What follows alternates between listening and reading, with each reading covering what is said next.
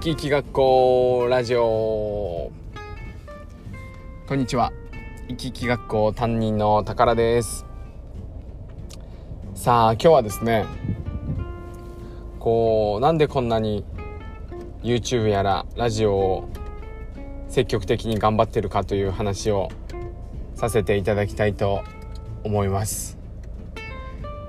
こうね、人生の先輩方をなんとかこう誘ってですね、対談をしてもらったり、えー、YouTube に出ていただいてるんですけど、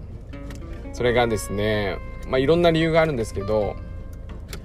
いっこが大きいのがね、きっかけというか、僕父の方のお父さんの方の実家が大阪なんですけど、大阪に僕のまあおばあちゃんにあたる人がいたんですよね。で、僕学生時代に大学生ね大学生の時に何回も年何回かなさんかいぐらいいっしゅうかんぐらいこうまとめて大阪に一人で行って、まあおばあちゃん含め親戚の方々に会いに行くっていうのをやってたんですよね。まあいっしゅうかんあるので、おばあちゃん以外は仕事があるから相手できない時間とかあるんですけど、なのでおばあちゃんとふたりで過ごす時間も結構あったんですよね。でですね、まあ、そこでいろんな話をしたりとか、えー、させてもらってて、すごくいい時間だなと思ってたんですけど、でさんねんまえぐらいかな、コロナ始まる直前ぐらいに、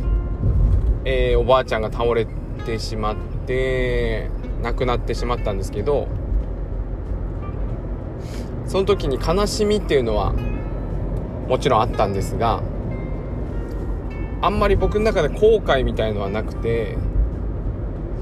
もっと会っておけばよかったなとか、もっといろんなとこいろんなこと話したかったなっていうのはあんまり、まあもっと話したかった話したかったですけど、会いに行けるだけの努力はできたなっていう自負があったというか、可能な限り会いに行って、なんですかね親戚の方々の方が合ってたかもしれないですけど、僕にできうる時間は、作り得る時間はですね、おばあちゃんに会いに行けたからよかったかなと思ってます。なので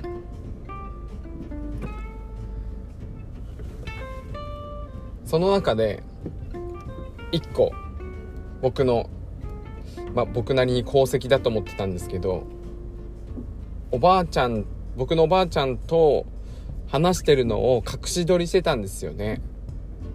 隠し録音か音声を録音してて、それを僕こう撮っておいたんですよ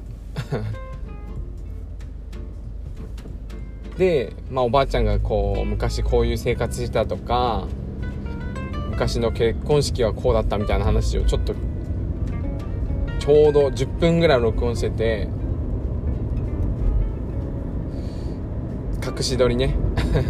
あの言ったら嫌がるかなと思って、あの隠し撮りしておいて、でおばあちゃん亡くなった時に初めてこう親戚のみんなに聞かせてあげたんですよ。それまでは家族、自分の親だけとかには聞かせてたんですけど、改めてこうみんなに聞かせてあげて、すごくこう喜んでもらえてたのもそうだし、自分自身こう肉声が残ってるというか、声、写真だけじゃなく声残ってるって、なんかこういい、いいかったんですよね。まだいるようなその感覚になりましたし、またいつでも会えるような感覚にもなったというのがあってですね、それがきっかけかなと思ってますね。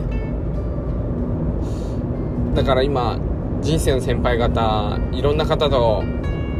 関わって、まあ、お仕事なり、えー、いろんなところで関わってるんですけど、そんな人生な人生の先輩の皆さんとの思い出というか、すごく大事な時間を、なんて言えばいいんですかね、残したいというか、うん、後悔しないようにって考えた時に、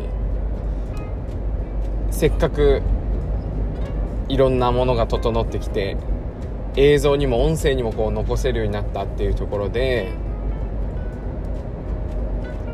僕がなんか残してあげるものがあれば、何よりも僕が嬉しいというか、いつでもあの時の楽しかったところを思い出せたりとか、声が聞けたり顔が見れたりっていうのをできたらいいなっていうのもありますし、でご家族とかもごねんごじゅうねんご何十年後も人生の先輩のね、えー、姿が見れたとしたら、すごく財産になるんじゃないかなと思って思っております。なかなかね、インタビューとか、まあ僕はやりましたけど、あの自分のおばあちゃんにね、なかなか家族同士だとね、こう聞けなかったりすることあったりすると思うんで、そこの仲介役としてですね、僕が話を聞いて、人生の先輩の話し声とか雰囲気とかが、もちろん映像も含めて残ってると、写真だけじゃないこの温かみみたいのがあるんじゃないかなと思っております。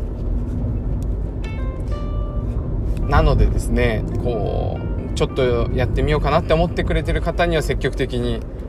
声をかけて、あの YouTube とかね、ラジオをお願いしたりしてます。まあそれがね、なんか仕事としてこうお金になってるかというと、お金にはなってないんですけど、なんかこう続けることにすごく意味があるのかなと思って、今は力を入れてですね、えー、活動しております。楽しいですよ、でもね楽しいし、本当に本当に何年後見てもですね、思い出せるし、僕が今後悔なんですかね、今後後悔しないでいられる方法の一つとして、今全力で人生の先輩方と話したりとか、健康についてのアドバイスしたりとかももちろんだし、思い出っていうのを形として残してあげるっていうのも僕のできることなのかなと思ってやっております。ぜひですね、えー、まあ楽しいものをね、どんどん残したいなと思いますので、その辺も楽しみにしていただければと思います。今後もね、お楽しみに。ではまた。